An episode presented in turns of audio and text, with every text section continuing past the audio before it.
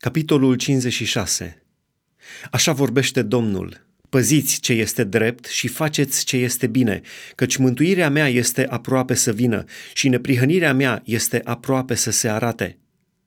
Ferice de omul care face lucrul acesta și de fiul omului care rămâne statornic în el, păzind sabatul ca să nu-l pângărească și stăpânindu-și mâna ca să nu facă niciun rău.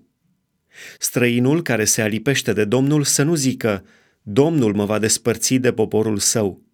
Și famenul să nu zică, iată, eu sunt un copac uscat. Căci așa vorbește Domnul, famenilor care vor păzi sabatele mele, care vor alege ce mi este plăcut și vor stărui în legământul meu, le voi da în casa mea și în lăuntrul zidurilor mele un loc și un nume mai bune decât fi și fiice. Le voi da un nume veșnic care nu se va stinge – și pe străinii care se vor lipi de Domnul ca să-i slujească și să iubească numele Domnului, pentru ca să fie slujitorii lui, și pe toți cei ce vor păzi sabatul ca să nu-l pângărească și vor stărui în legământul meu, îi voi aduce la muntele meu cel sfânt și voi umplea de veselie în casa mea de rugăciune.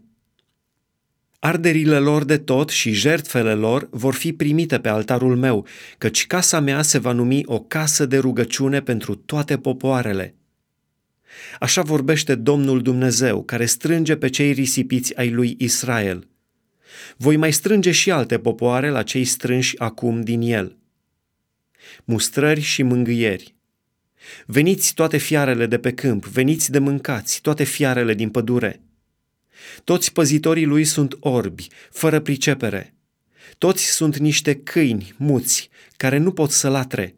Aiurează, stau tolăniți și le place să doarmă.